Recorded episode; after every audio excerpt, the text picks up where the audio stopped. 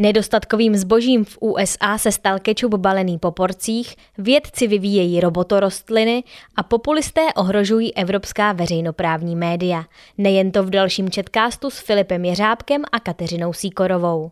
Z koronaviru se stala skvělá výmluva téměř pro všechno. Na konci února jel v Alsasku 88-letý řidič přes vesnici rychlostí 191 km za hodinu. Policistům se vymlouval, že spěchá na očkování proti COVID-19. Samozřejmě, že jeho počínání si zaslouží kritiku, ale autorka v článku listu Le Monde vybízí čtenáře, ať hodí první kamenem ten, kdo se za poslední rok na koronavirus nikdy nevymluvil. Sama přiznává, že vrátila pozdě knihy do knihovny s malým lístečkem s omluvou, promiňte, byla jsem v karanténě. Nevím, jestli přijdeme, nepřipadá nám to rozumné. Nově se tomu neříká lhaní, ale sanitární vybíravost. Po roce života s omezeními sociálních kontaktů je třeba přiznat, že aplikujeme pravidla, jak se nám zrovna hodí. Covid nám přinesl mnoho zlého, tak proč toho nevyužít, když nám projednou může s něčím pomoci.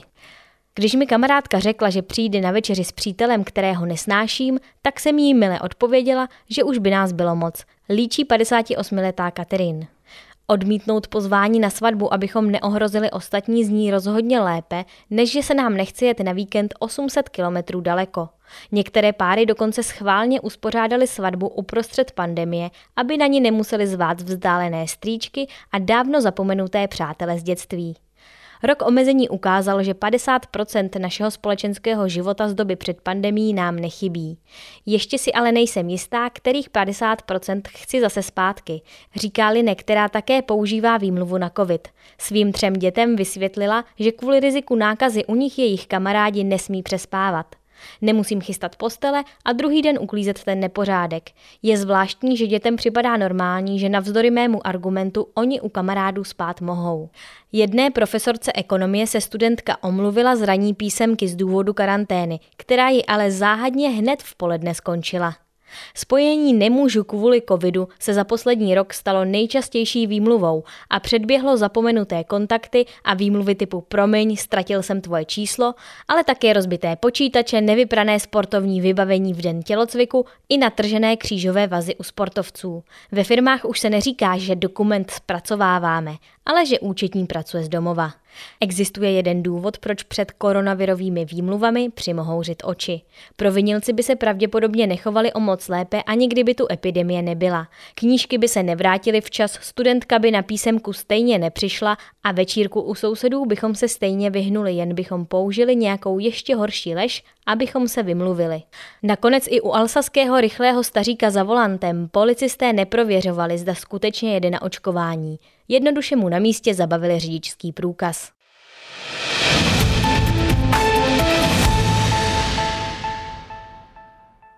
Restaurace ve Spojených státech se potýkají s nedostatkem dochucovadla, bez kterého si mnoho lidí jídlo objednané z výdejního okénka nebo prostřednictvím donášky nedokáže představit. Chybí jim kečup balený po jednotlivých porcích.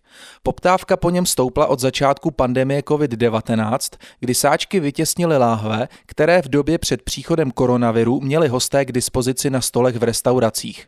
Společnost Kraft Heinz, výrobce nejprodávanější značky kečupu v USA, uvedla, že poptávka je vyšší než nabídka a že zvýšila produkci kečupu baleného po jednotlivých porcích.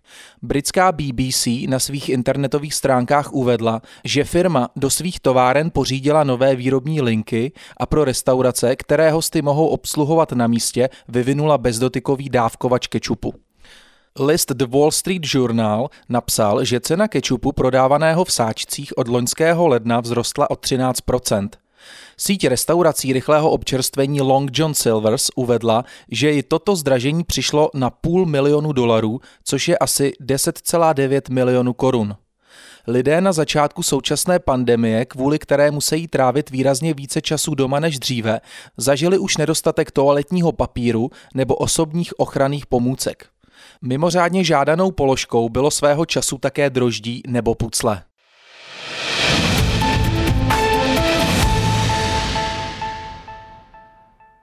Masožravé rostliny ovládané na dálku nebo rostliny, které nahlásí, že jsou nemocné. Vědci testují nové systémy komunikace s vegetací, píše agentura AFP.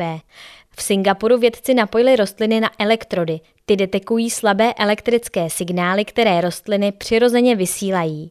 Použili tuto technologii, aby přiměli masožravku mucholapku podivnou, aby sklapla své čelisti tvořené dvěma okvětními plátky po signálu vyslaném z chytrého mobilního telefonu.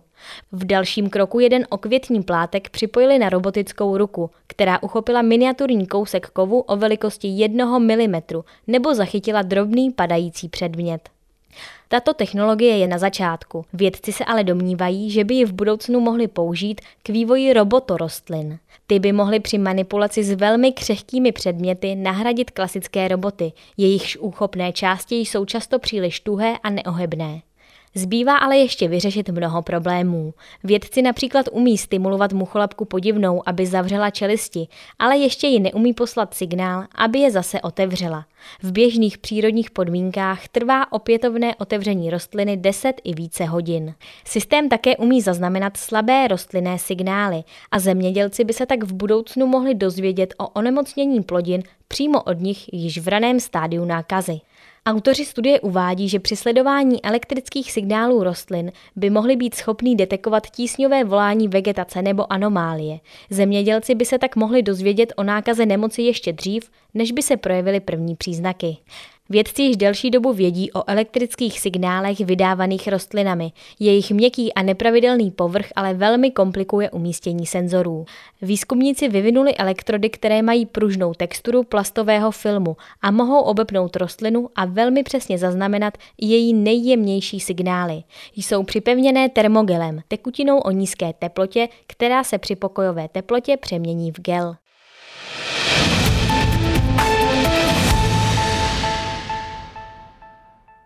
Ruští policisté zadrželi penzistku, která si usmažila vajíčka na věčném ohni ve válečném památníku ve městě Puškino u Moskvy. 65-leté ženě za hanobení obětí druhé světové války hrozí až tříměsíční pobyt za mřížemi, uvedl spravodajský server Newsru.com. Úřady se o věc začaly podle portálu zajímat až poté, co se na sociálních sítích začalo šířit video zachycující ženu, jak smaží vajíčka na věčném ohni v památníku nazvaném Truchlící matka. Po zatčení žena vysvětlila, že potřebovala teplé jídlo a že není zvyklá stravovat se v restauracích. V dětství ji ale naučili, že člověk si má dopřát snídani, oběd a večeři. Server dodal, že před pár dny ve Volgogradu začaly úřady trestně stíhat za obdobný prohřešek muže, který si v opilosti zapálil cigaretu od věčného ohně na hrobu, ve kterém jsou pochováni vojáci padlí v bojích proti nacistům v jedné z přelomových bitev druhé světové války. Tehdy se ale nynější Volgograd jmenoval Stalingrad. Puškino leží asi 30 kilometrů od Rudého náměstí v centru Moskvy a 17 kilometrů od okružní dálnice vymezující okraje hlavního města. Na podzim roku 1941 se frontová linie nalézala jen 25 kilometrů od Puškina. Desítky tisíc obyvatel města a jeho okolí byly odvedeny do rudé armády, další se podíleli na výstavbě polních opevnění, které pomohly ubránit Moskvu před německou ofenzívou.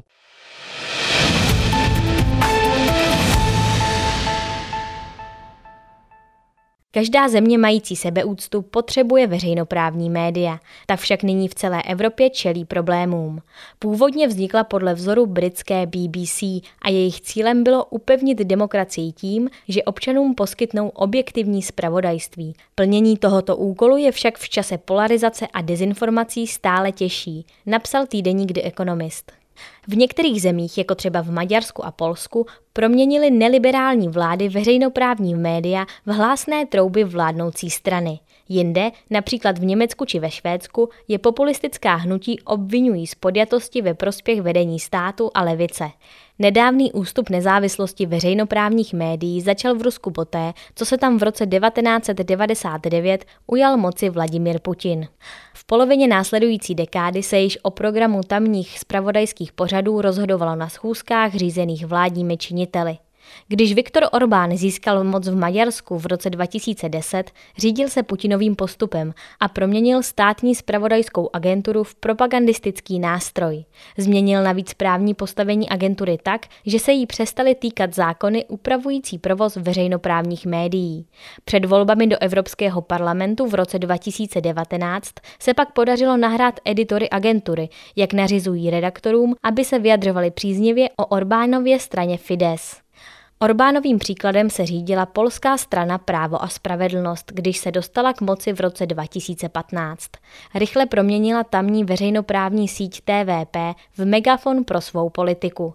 Síť pak propagovala kampaně proti právům gejů či očerňovala opozičního starostu Gdaňsku. Slovinský premiér Janes Janša začal považovat za příliš nezávislou tamní veřejnou RTV Slo. Již více než rok zastrašuje její reportéry na sociálních sítích. Jeho vláda odmítá schválit rozpočet televize a chystá nový zákon o médiích, který by ji umožnil snáze je kontrolovat. Zatímco ve východní Evropě vyvíjí tlak na veřejnoprávní média vlády, v západní Evropě je to populistická opozice. Během tzv. migrační krize v Německu v roce 2016 začali odpůrci migrace útočit na tamní velké veřejnoprávní televize ZDF a ARD a častovali je přízviskem Ligenpresse, tedy lživý tisk, což je urážlivé označení z kořeny v nacistické éře. Tato otevřená nevraživost nyní podle šéf editora ZDF již pominula. V místních konzervativních kruzích, zejména na dříve komunistickém východě země, však zakořenil pocit, že veřejnoprávní média straní levici. Největšímu nebezpečí čelí financování veřejných stanic. Většina rozpočtu ZDF a ARD pochází ze zvláštního daňového poplatku, který musí být každé čtyři roky znovu schválen. S jeho výší však musí vyjádřit souhlas všechny spolkové země, přičemž nedávno navržené zvýšení daně zablokovalo Sasko-Anhaltsko. Tamní kritici tvrdí, že se televize příliš soustředí na velká města a na témata jako rovnost pohlaví či práva homosexuálů, která jsou blízká vzdělaným městským obyvatelům. Snížit rozpočet svým státním televizím chtějí i populistické strany ve Švédsku a Nizozemsku. Veřejnoprávní média se snaží svým kritikům víc vstříc. Německá CDF uznala, že nedostatečně pokrývala dění ve venkovských oblastech a na východě země. Poslední tři roky proto vysílá pravidelné diskuzní pořady z menších měst po celém Německu. Nizozemský systém má v sobě zabudovanou pojistku. Každý, komu se podaří získat přes 50 tisíc předplatitelů, získá právo na vlastní veřejnou televizní stanici s určenými vysílacími časy na celostátních kanálech. Od roku 2009 tam takto vznikly tři pravicově profilované stanice. Sotva to však přispělo k uklidnění situace. Nejnovější z těchto stanic s názvem Nevyslyšené Nizozemsko útočí na veřejnoprávní televizi jako na šiřitele falešných zpráv. Lepším spojencem byl COVID-19. V loňském roce vzrostl hlad po přesných zprávách ohledně pandemie a vládních restrikcí, což po letech poklesu povzbudilo sledovanost veřejnoprávních kanálů. Návštěvnost jejich internetových portálů vzrostla více než dvakrát a spravodajským relacím se dokonce podařilo přilákat i mladé diváky. Celková důvěra ve veřejnoprávní média v posledních letech rostla, uvádí Evropská vysílací unie. To však zakrývá rozšiřující se propast, která odráží rostoucí politickou polarizaci. Ve většině zemí, kde jsou veřejnoprávní média stále nezávislá, jim veřejnost důvěřuje. Nespokojené menšiny však proti nim zastávají stále více nepřátelský postoj.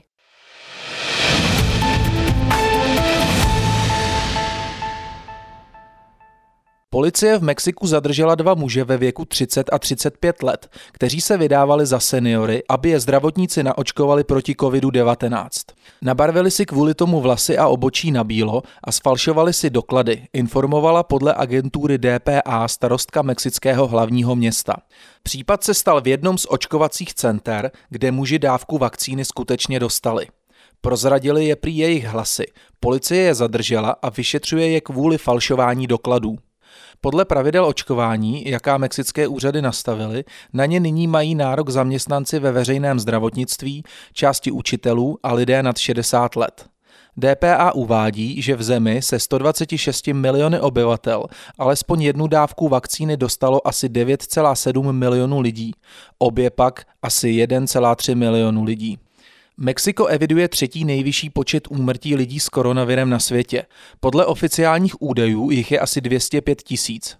Ale vzhledem k tomu, že se v Mexiku jen málo testuje, bude celková smrtelná bilance zřejmě výrazně vyšší.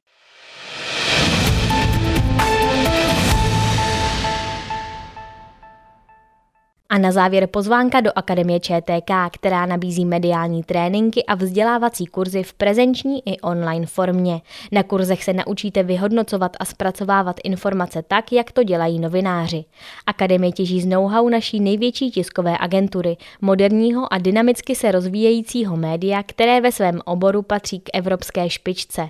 Aktuální kurzy najdete na webu Akademie ČTK www.čtk.cz lomeno akademie pomlčka ČTK.